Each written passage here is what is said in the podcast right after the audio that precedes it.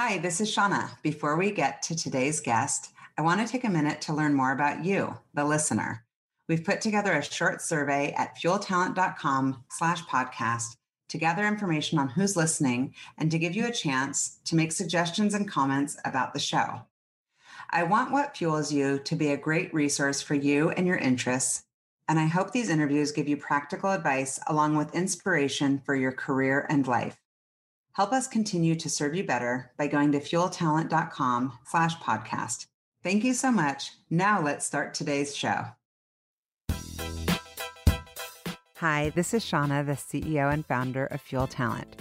One of the things I have loved most in my 25 year recruiting career has always been the stories that people tell stories of leadership, career choices, company ideas, and team building.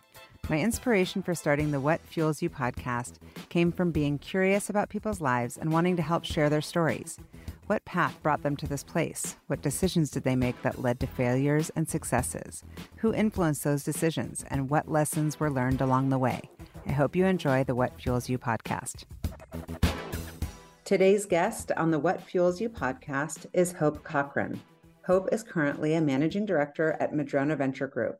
Previously, she served as the CFO of King Digital, the creators of Candy Crush. At King, she not only led the company through an IPO and acquisition to Activision, but also became a rockstar Candy Crush player.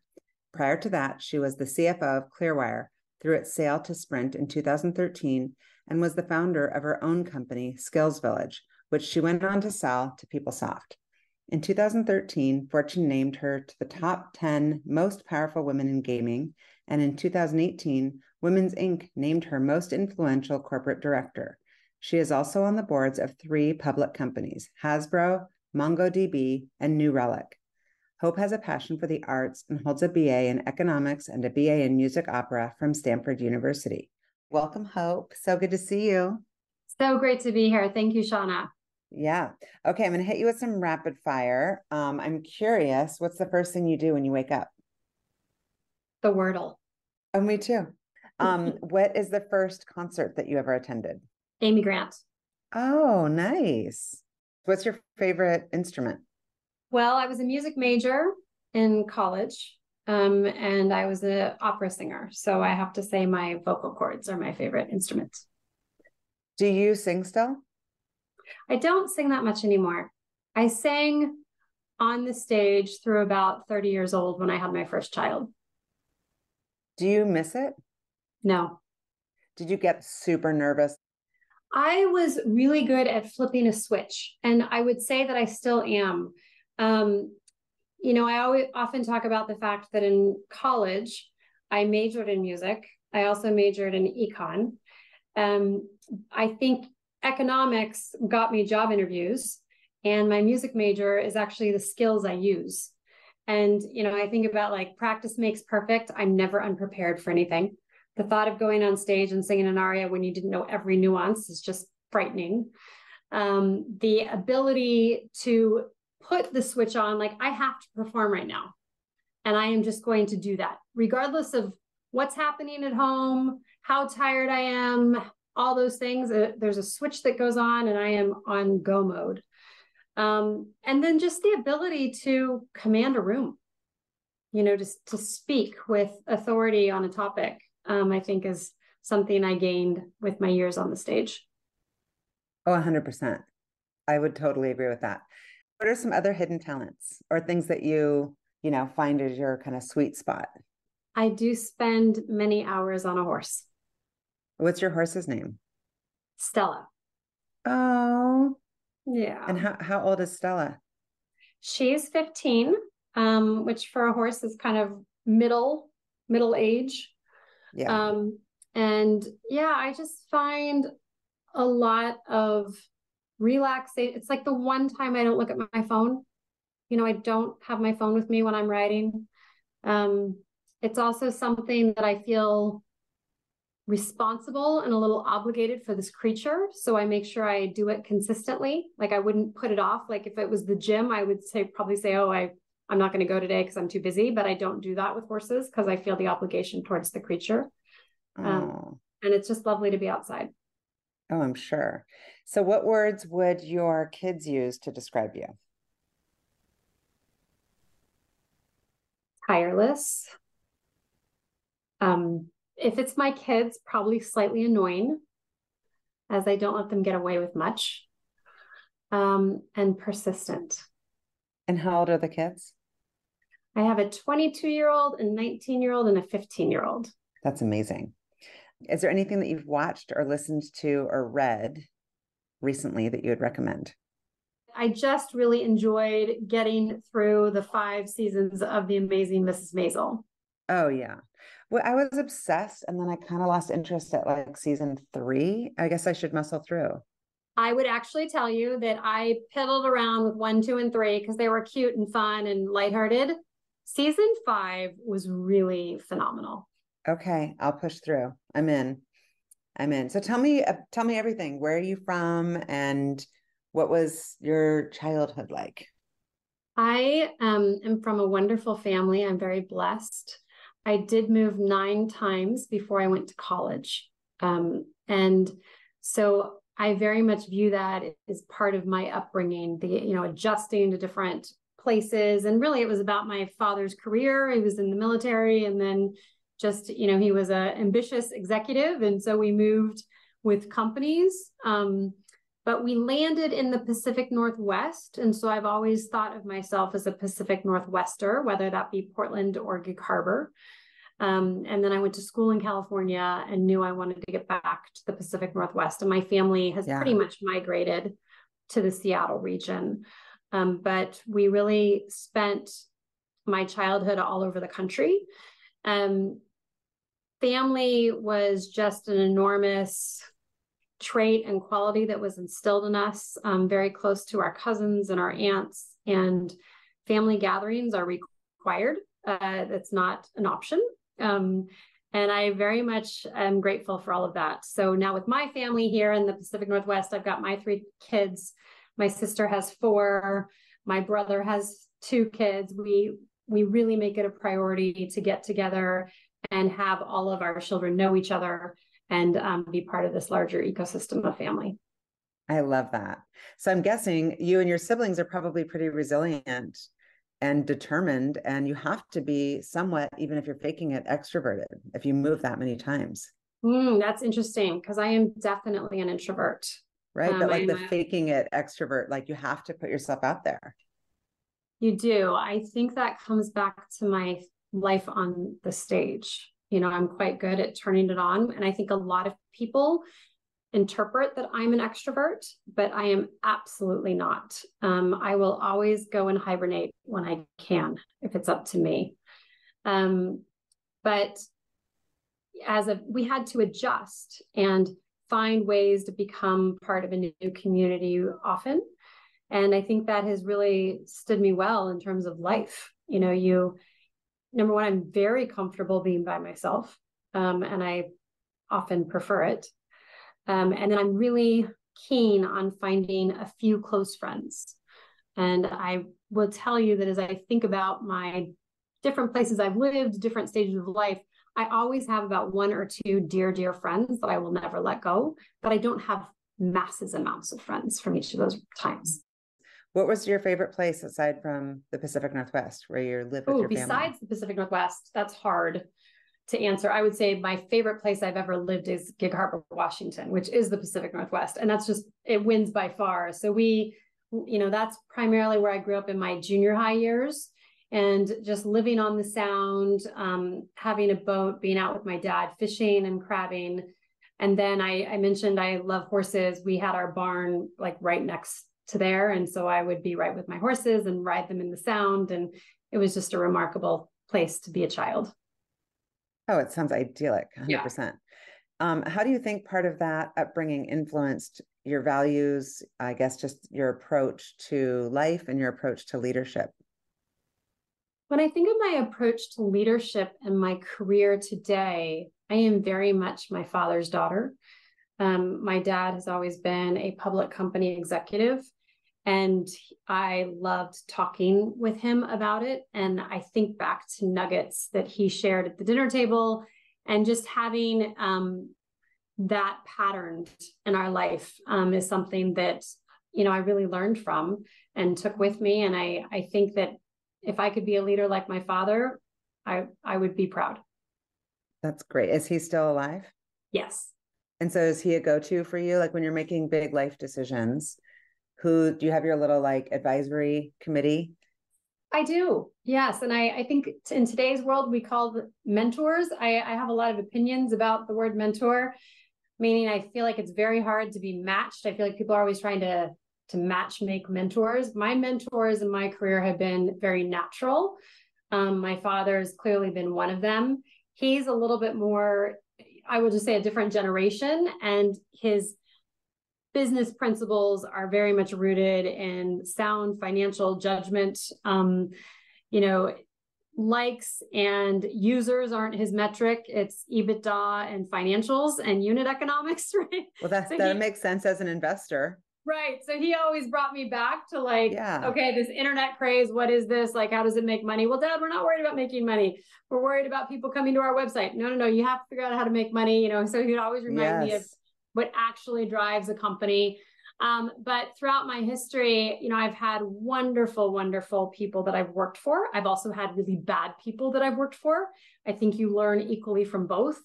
Um, and I will often, like, when I have a question in my mind or a tough employee situation where I'm trying to give a difficult message, I'll go back to, okay, what would David Obershaw do? Like, he was one of my bosses who was just really talented at this, uh, you know, or what it what how would John Stanton handle this decision making process?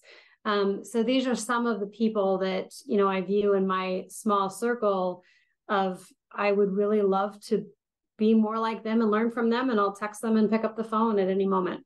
So I feel really yeah, blessed. Super organic versus this like official, like, hi, nice to meet you. Will you be my mentor? It's so random. Right. I'm the same way. I'm yeah.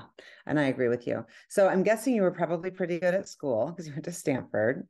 And from Gig Harbor, you know, who ex- who was the one kind of exposing you to all of your options? Right. Well, so I was in high school in Portland um, by that time. And I was with a fairly ambitious high school, public high school, but Lakeridge. I feel very fortunate to have gotten into Stanford. My children now, who are all either in college or thinking through the college process remind me because they looked it up that the year I got into Stanford was the highest acceptance rate ever. That's awesome. so, so they like to remind me of that regularly. Um, I feel incredibly fortunate that that worked out and that's where I ended up. Um, I would say, you know, Stanford, I knew that it was a flyer. I think it, it always is a flyer meaning you know they get so many fabulous applications and then at some point it's a coin toss. Um, so the coin toss went my way. And i do think it helped in my college aspirations. I went to all the schools and i sang you know i did an audition. And not that stanford is a music school but i think that just makes you it, it puts a little weight on your application there's something you did really well. Um, i was also the um, you know, the number one mezzo in the US at the time. I won the the US uh, competition for mezzo sopranos. So that oh helps. Oh my gosh, that's amazing. Yeah. That's super cool. Are any of your kids musical? No. my son, he cannot even carry a tune. My middle, she can, um, but maybe the voice quality isn't there hopefully they're not listening to this. Um, and my youngest actually has a gorgeous voice. She just has no interest. So you studied econ and um, music. Did you have a sense at that time, like if, if we were this age, just talking and, you know, hanging out, what would you be saying you wanted to be when you grew up? You know, that is one thing that I've always had a lot of clarity on, and I don't know why. Um, I didn't do a lot of soul searching. I knew that I liked business. I knew that I was drawn to the numbers. Um, I think one thing I've always appreciated about the role of the finance or the CFO is that there's a construct in which to make decisions. So I can go back to a slate of numbers, I can read the numbers and then work through it and come to a logical conclusion. And I like that decision making process. Um, I would not say that my forte is visionary. I think I'm okay there, but I partner really well with a CEO type that has a big vision. And I love big visions that are huge and seem unrealistic. I love to partner with that person and then take that vision and make it tangible. So, how can I listen to what they're saying and then distill it down into a plan? Um, whether that's a plan of like, okay, here's the roadmap for the product, here's the number of people we have to hire, and therefore that's how much money we have to raise. So I think that's my superpower. Um, and trying to enable that visionary to have a plan that he can execute or she. That makes total sense to me. And it never even occurred to me to think like that. But it is so true how how clean it feels when you when numbers don't lie. It's like they're they're yeah. very pure. And so did somebody put some of these ideas in your mind? Like were there teachers that kind of said to you, hey, this would be a good career for you? Or did you add all that up through the exposure through your dad and just different people along the way? Yeah, it no one really had that one-on-one conversation with me. I just think it was the environment that I grew up in. Plus, I've always had a very strong sense of self and I, I just knew that that was my path and I can't really explain why. And I, yeah. I, I do understand and appreciate that that is unique and odd. And I wish I could give people a reason why I knew that. I even wrote an essay in sixth grade that my mother saved that said I was going to major in music and economics and then I was going to work in business. Um, That's crazy. So, and so did you get recruited out of college? And it looks like from my research that you started at Deloitte. Is that your first job out of school? And so it was like the on-campus recruiting of like which. Okay, cool. And what through what lens did you assess that opportunity? Like when you're young, you're thinking, are you thinking people and impact and those types of things that we talk about today? Or were you just like, oh, I like the location and the pay? Like it's so simple when you're younger. I wasn't thinking those things. I was thinking that, and I went into accounting at Deloitte, um, that I really wanted to join a company like that because number one, I could see a lot of things very quickly. When you're at one of those big firms, you move from company to company. I didn't know what industry I'd be interested in. Um, so I liked the idea of moving environments. Um, I also appreciated the fact that they give you a lot of responsibility really early. So within mm-hmm. two years, you're running the projects yourself and people are working for you. And I was hungry for that. I wanted to be in charge pretty quickly. Mm-hmm. Um, so, so I liked those aspects about that career. I also tell people today that they're just great training grounds. They teach you how to 100%. manage your time and how to operate in a professional way. Like they're they're just great classic training grounds. So I'm really grateful for my time there. I could not agree more. And in in all the interviews that I've done, obviously through recruiting for 30 years, but also just even in the podcast, those foundations, whether it's like you know accounting and or consulting or investment banking where there's structure and there's exposure and there's discipline it gives you such a foundation. And and just also a way to look at other opportunities after that. Um, but it's not that typical that somebody would leave and start their own company so young. Like that that was really cool. I didn't know that about you until i started this research. So tell me about it's called skills village Yes, and that was a few companies later. So I okay, left yeah, for a tech company called Red Pepper Software. I did fall in love with the tech industry, which wasn't surprising because I was in the Silicon Valley. So that's what I was surrounded by. But I loved the idea of really, I just wanted responsibility early. I, I would say that's what I was drawn to. And in the tech industry, because it was growing so fast, they were giving younger people more responsibility. Mm-hmm. So I I was able to get a role as you know an international controller at the age of 26 um, at Red Pepper Software, and I was devastated because day two of my first day of employment. Uh, PeopleSoft announced that they were acquiring us. And I thought all my plans about being an entrepreneur just got killed and my career was dead. Um, oh no. I, I thought I was, you know, I had it all figured out, of course. It ended up being fabulous because PeopleSoft was a larger company, but also so well run and so many things to learn there early stage in my career. So I gained a tremendous amount of skills working with PeopleSoft for several years. And while I was there, they put me on a, a team or a committee, whatever you want to call it, to to look at areas that they could grow as a company because they were very strong in HR software and were expanding out. Um, and so one of the areas that my team and I identified was the management of contract labor. So PeopleSoft was really strong in HR labor, but not really for those that used hourly workers or the, that type of thing.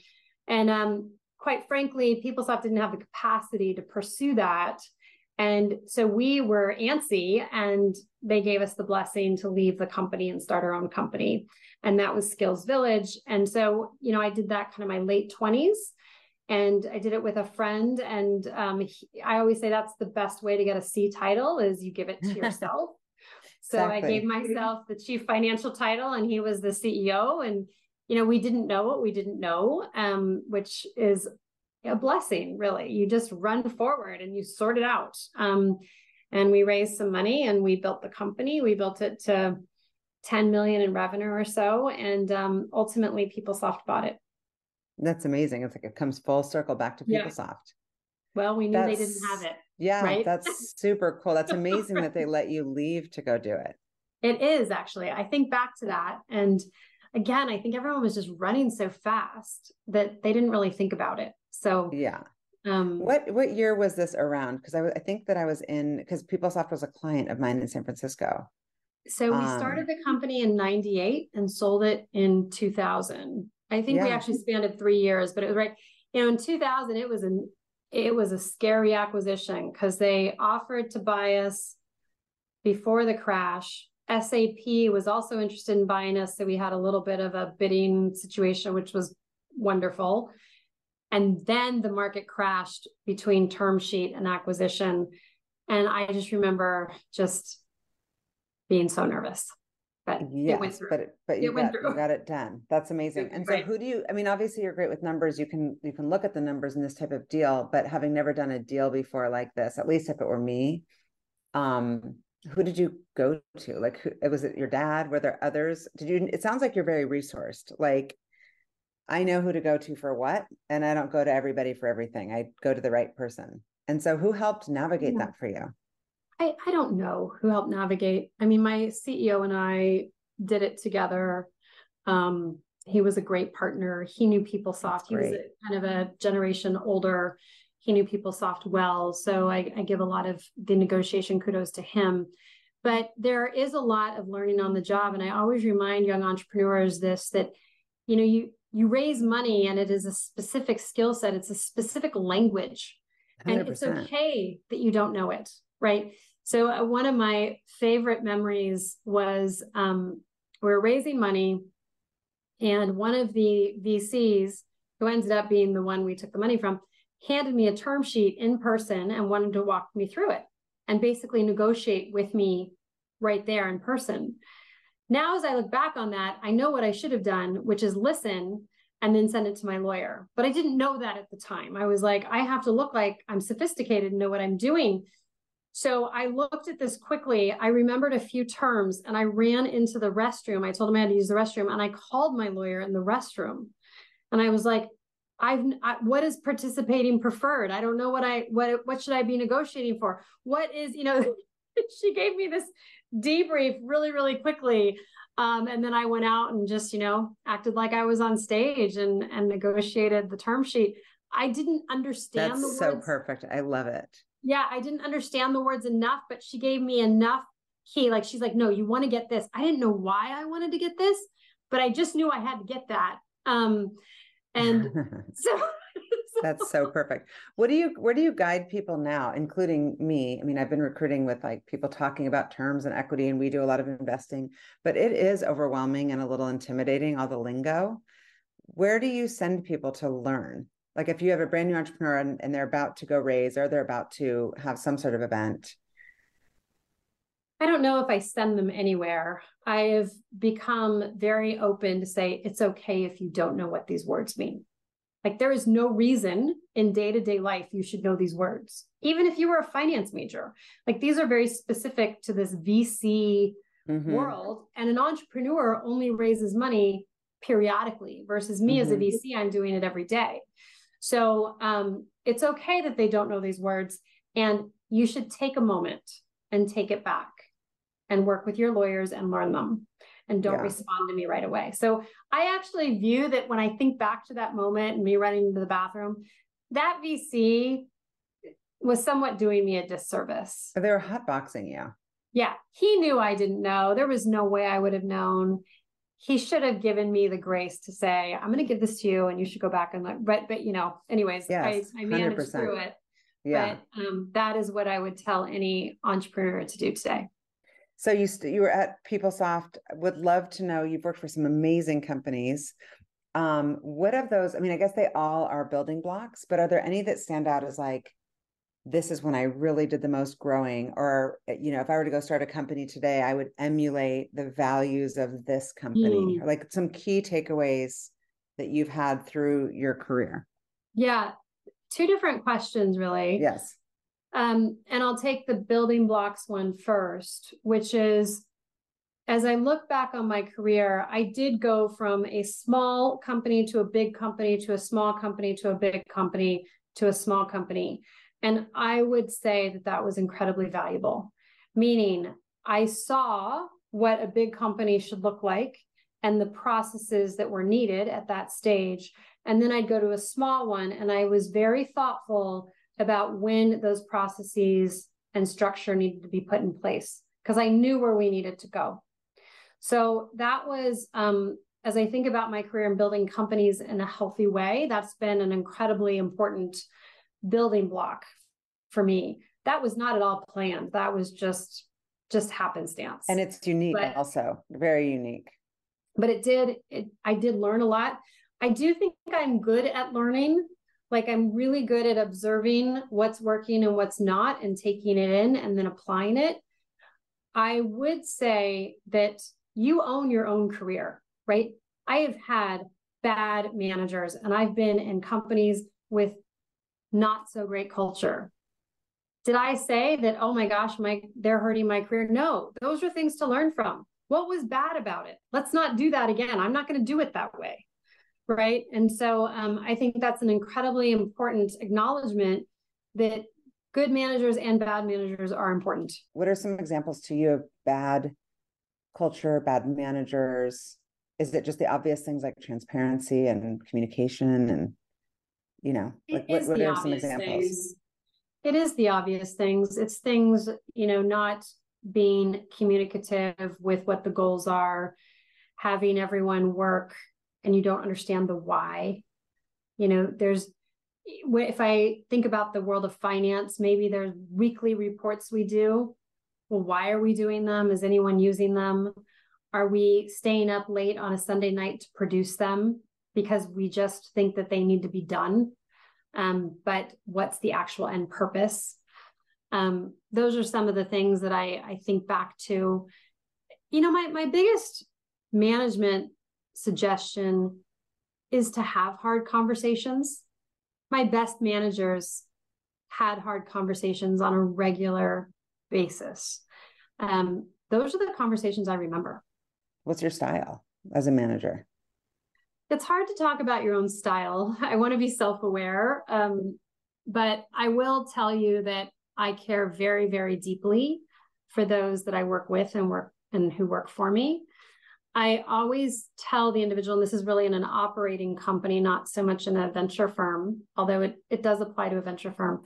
But in an operating company, I will always say to the person that works for me, I can't guarantee you that you're going to make a ton of money on this stock price. I, I, I hope you do.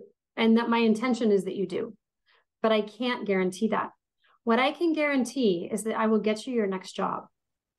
And let's brainstorm about what that should be and how we can round out your skill set such that you get it while you're here. Um, and that's something that's I've incredible. Been, that's hope. That's very unique. That's like that's operating from like abundance and not fear. Well, I I've been maniacally focused on it since I started managing people because I want them to gain something from this experience. And I feel very responsible. They all want to come in and make a ton of money. I just can't guarantee that. I can't control that. So what can I control? So I kind of it's like a level setting to me. It's like relief for me actually. Um, and I would say as a result, one of the things that I love the most is I have a lot of CFOs out there that used to work for me.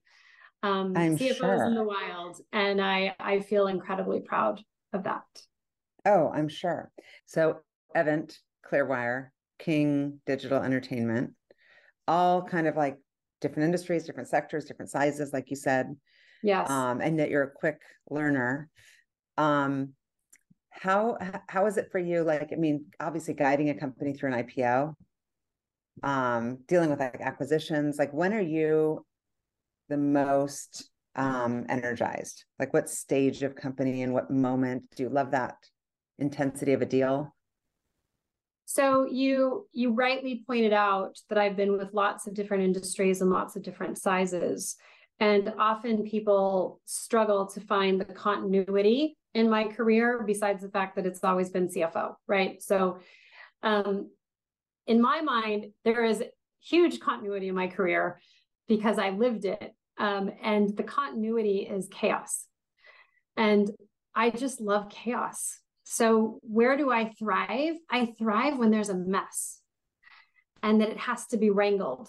Um, and there's a big prize. I I only love companies that are going after a big thing that sounds hard.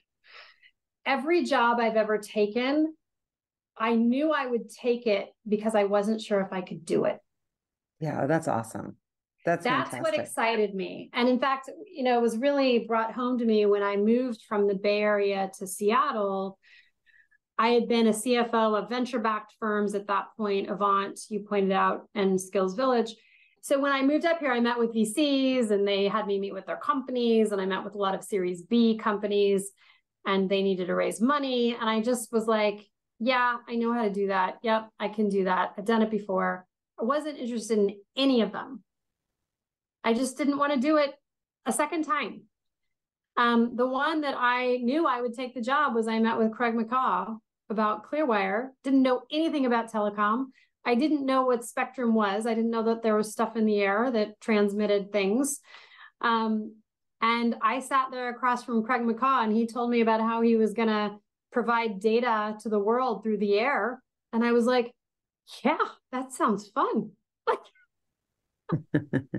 like that sounds crazy and crazy fun. It sounds crazy. And he was needing to raise money on the big capital markets. At that point, I'd only done venture backed, you know, markets. And um, it was high risk, high reward. And that's the type of stuff I love. I love like a huge TAM, a huge market, something that could either crash and burn or be amazing. Um, and those are the things that I tend to run towards.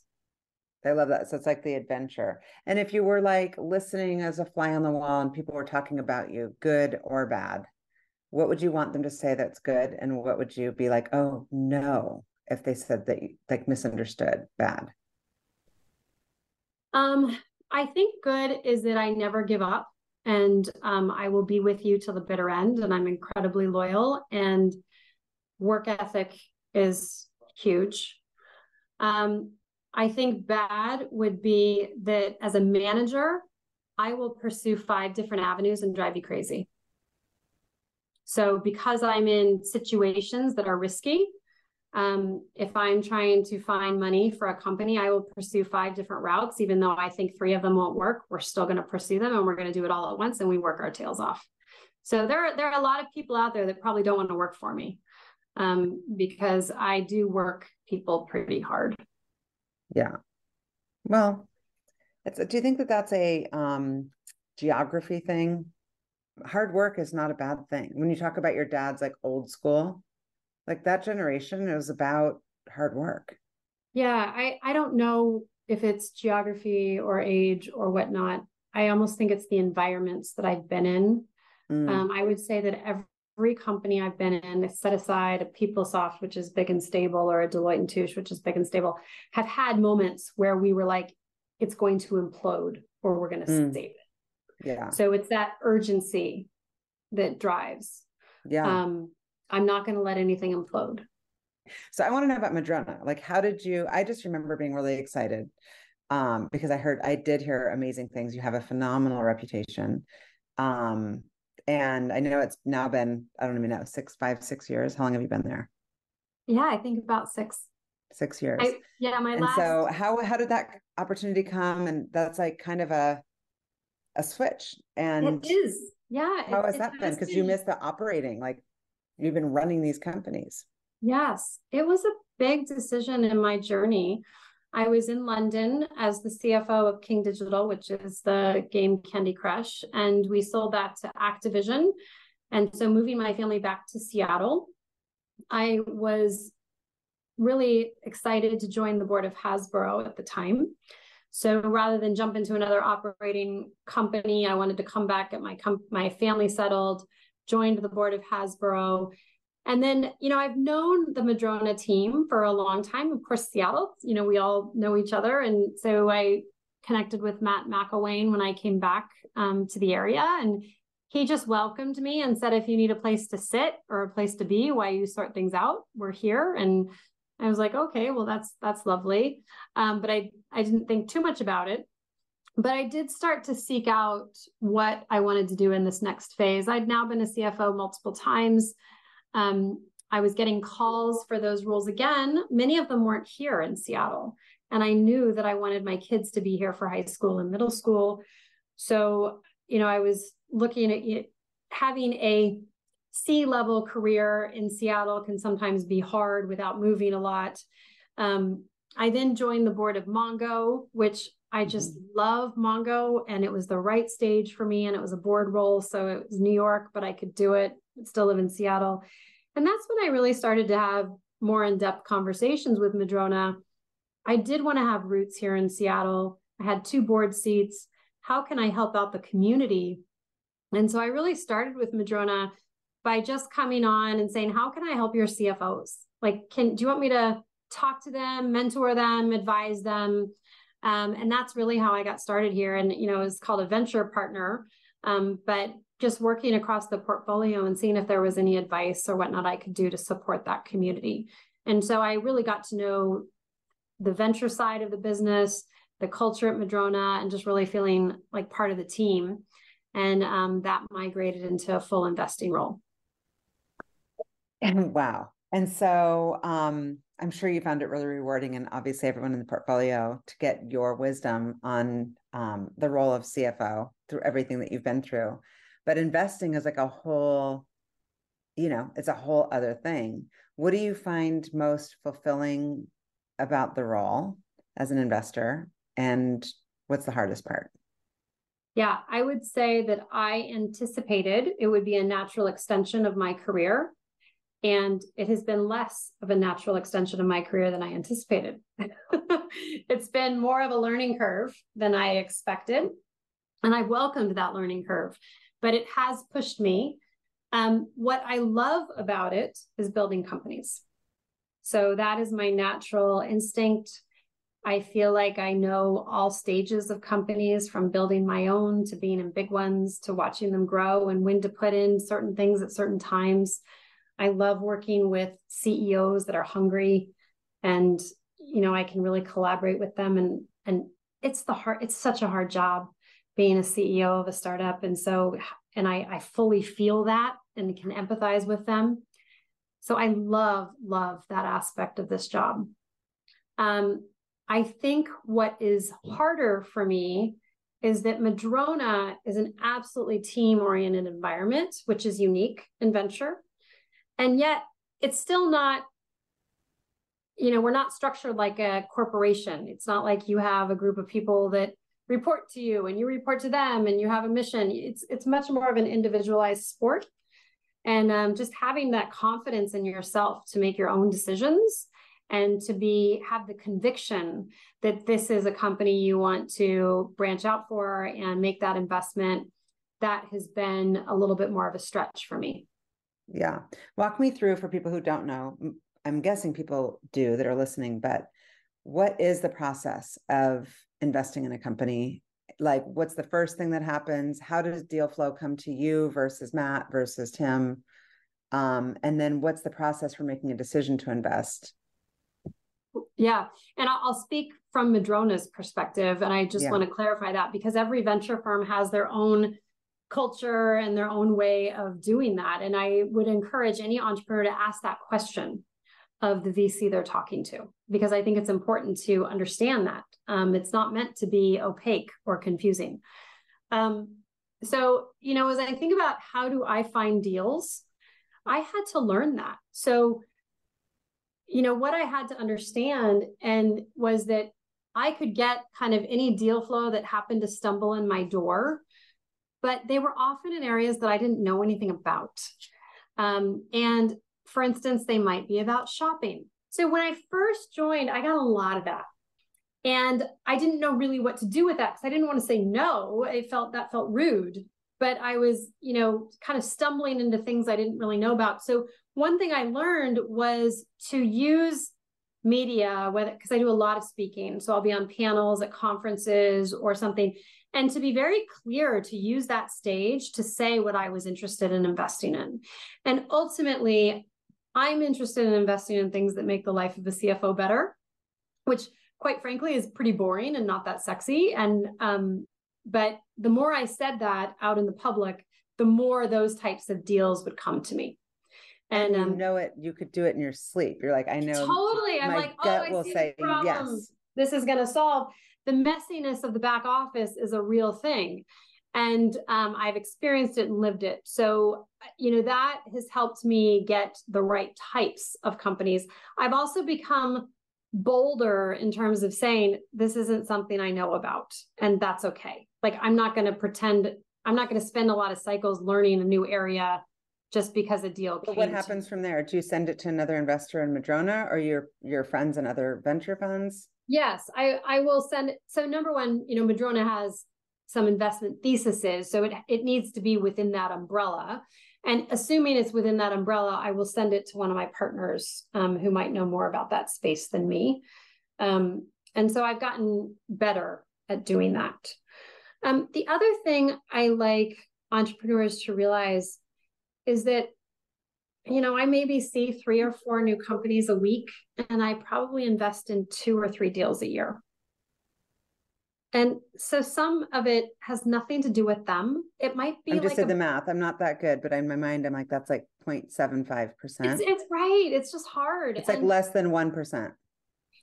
And it could be dumb reasons. Like it's a really busy week and I'm just, I'm working on another deal and I just don't have the cycles for something else. You know, I always try and handle every inbound with respect because I know they're all putting themselves on the line. Um, but there are reasons that just have nothing to do with the entrepreneur. Um, and that's just hard. Uh, so, you know, just trying to sift through the deal flow um, and make good choices mm. is is something I'm always trying to get better at and smarter at. I think early on, when I say that the transition to VC was was bigger than I thought as a transition, my natural instinct is to help people. Like I've raised so much money. So when I would have someone come in and maybe I naturally liked them, but their pitch was bad, and I'd be like, well, I'm not going to invest in the company, but can I help you with your pitch? Well, then I realized I was spending cycles helping someone and then when I ultimately said no, it was actually more painful to them.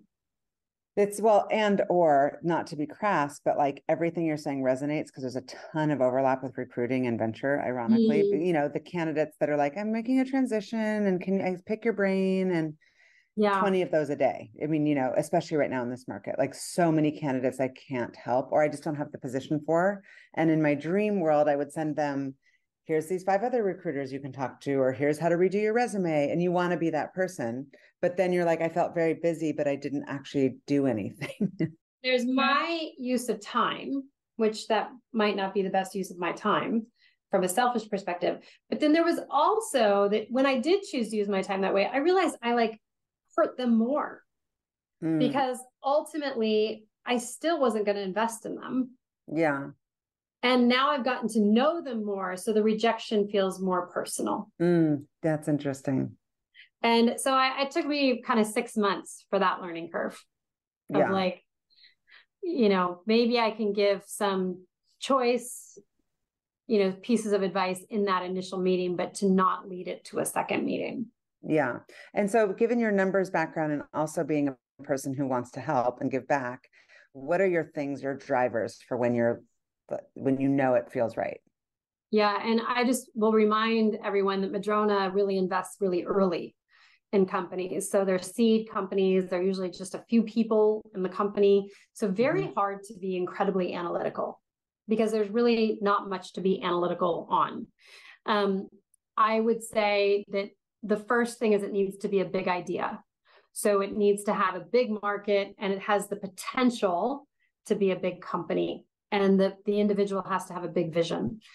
Um, and just as important, and maybe more important, are the people themselves. So, you know, because we invest so early on, we are going to be in this journey together for a long time.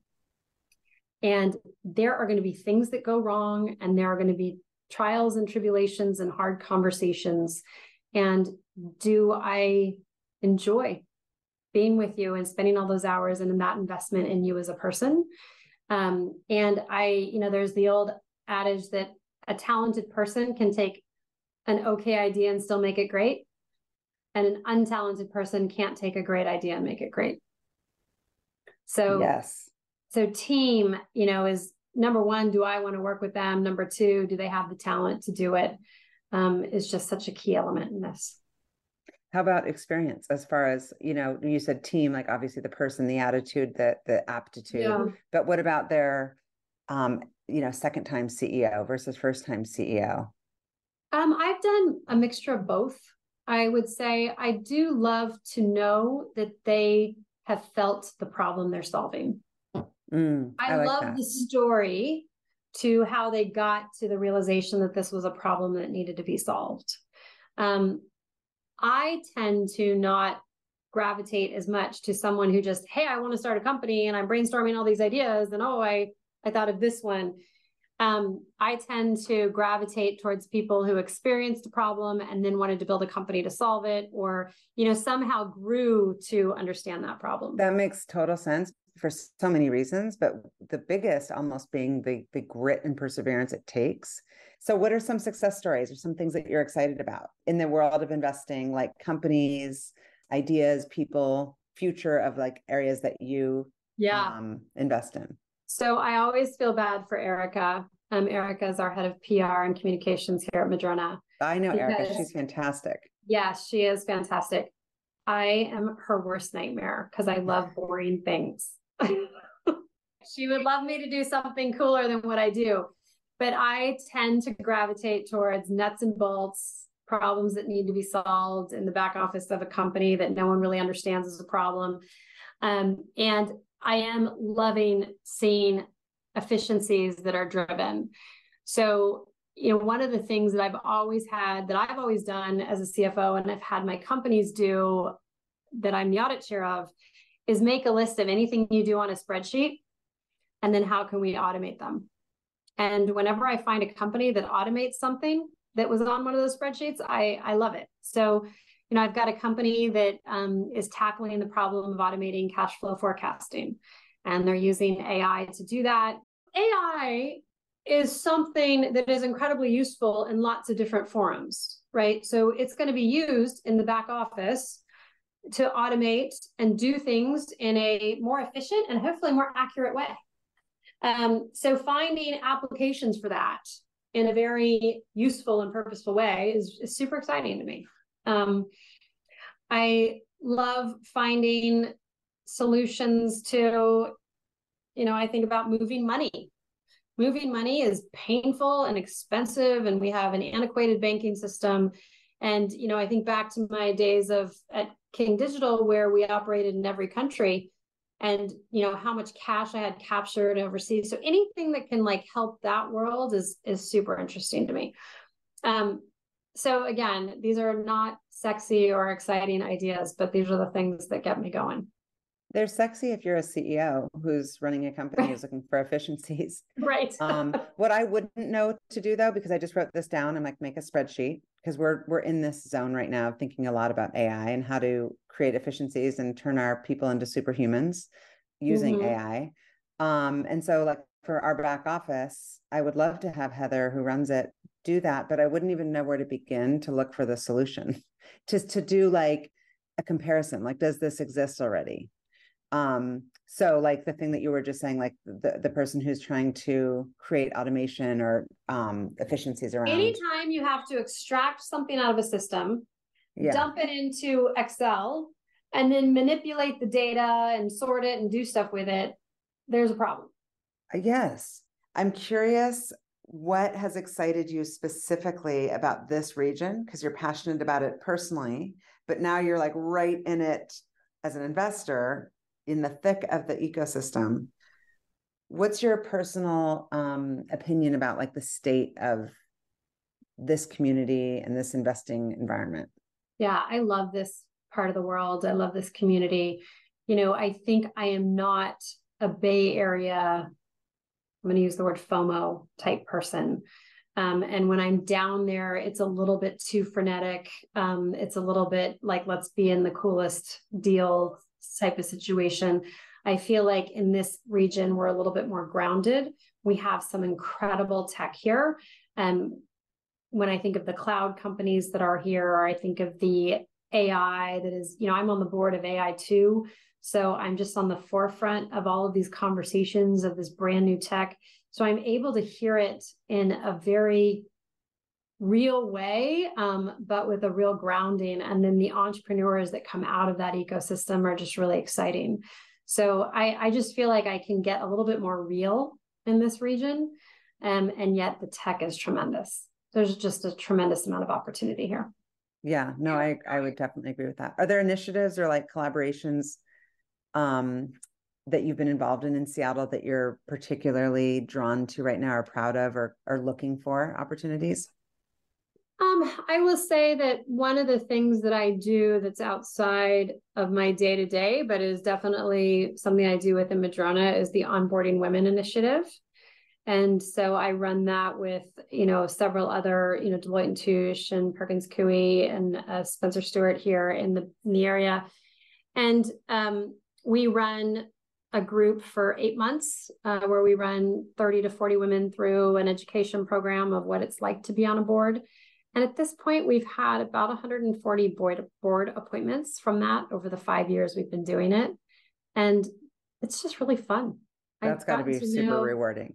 I mean, it's rewarding for me because I get to know this ecosystem of tremendously talented executives um, and then I see them getting placed on boards, which is because they're so talented, but I, I'm quite excited about that. I see the diversity on the board level changing. Um, and it's changed tremendously over the past five years, which I appreciate and I'm encouraged by. So it's felt very impactful, and I've gotten to know some wonderful people through it. Are there certain skill sets that are like, like I'm sure you're on the audit committee, you know, you're on the audit committee, they kind of put you into a lane. And are there are there certain ones I've heard that that role specifically gets kind of like a lot of applicants or a lot of people? Are there certain gaps where you're like, we need more women to be doing onboarding women that have this skill set? Is there a gap there? You know, I would say there's a mismatch of skills. Um, there are certain skills that are re- are needed on public company boards and there's certain career tracks that don't quite fit and um, what are some examples yeah that's the hard truth um, so for instance on a normal tech company we wouldn't have a gc on a board or general counsel. That's not normally there's not usually a legal expertise on the board. Um, and you have a lot of women gcs so it's you know that that track such such amazing people such an amazing talent but probably not going to jump to be on a public company board unless it's a highly regulated industry that needs legal skills. Um, but yet you know product or engineering go to market finance those are all skill sets that are needed on boards And so those are the the lanes, the swim lanes that we tend to look for. The thing I'm always reminding folks when they are looking to be on a board is that you need to be an expert in your area. It's the it's the top job, right? so you're not going on a board to learn to the next level. You're going onto the board because you have wisdom to impart. So you need to be at a certain stage in your career where you were the head of the go to market organization, or you were the head of engineering, or you were the head of the finance world, and you're bringing that wisdom and knowledge to another environment. And so the onboarding women is all public for publicly traded boards. We do both. Uh, we do public, private, and not for profit. Yeah, that's yeah. fantastic. I love that you're doing that. It's love been really fun. Really fun. Yeah. What attributes do you think make someone a good board member? Several attributes. Number one, you are working within a team. So a board might be nine people, it might be 11 people. You need to be respectful. You need to learn from those around you and listening. You also need to have a point of view and an opinion. And you were probably invited to be on that board because you have a certain skill set. So for me, it's clearly finance. So when the finance world comes up, I speak up, right? That's my swim lane. Um, and, you know, so you have to be collaborative and then yet have, be ready to speak up when it is your area of expertise. Um, there is an ability to be engaged and involved and get ready to work hard because it's not something that you just show up to a meeting and do and leave. You there's a lot of prep. There's a lot of meetings outside of the main meeting. Um, and i always encourage someone to get really involved in one area of the business um, where they can really be value added. Um, and so maybe they're meeting with management in an area of product or maybe it's for me it's in the area of the finance group um, so I can go deep in one area and, and, provide some expertise to the company in that region. That's amazing. You, I, I really don't know how you're fitting all this in because you've got so much going on. What do you do to set yourself up for a good week, for a good day? I think that I am too busy. That is a true fact. Um, I do that to myself. I think I've been that way my whole career, and I always say I'm going to fix it, and I haven't. Yeah. So I need I need to own that. I do treat each day differently and I I don't use the words like I have a balanced life, but I'll use the words that I have an integrated life. So what do I need to get done today and how am I going to work it all in? Um, the things that bring me joy for my mental health are, you know, my time with my family and my children. And uh, we talked about being out on the horse periodically. Um, so getting that time is important to me as well. But I really look at my day as I have X amount to get done today, and I will always go early if I need to. I, will start at any odd hour in the morning, um, and I'll usually end my day wrapping up the work at night um, once the house calms down. Yeah. Well, I'm super inspired, I have to say. My ultimate question for you is what fuels you? Being useful.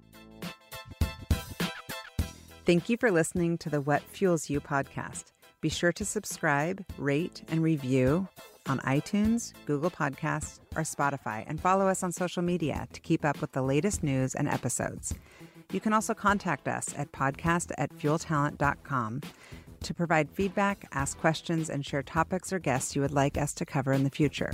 We hope you feel inspired by our guests and that we have helped fuel your day. Join us next time for another episode of What Fuels You.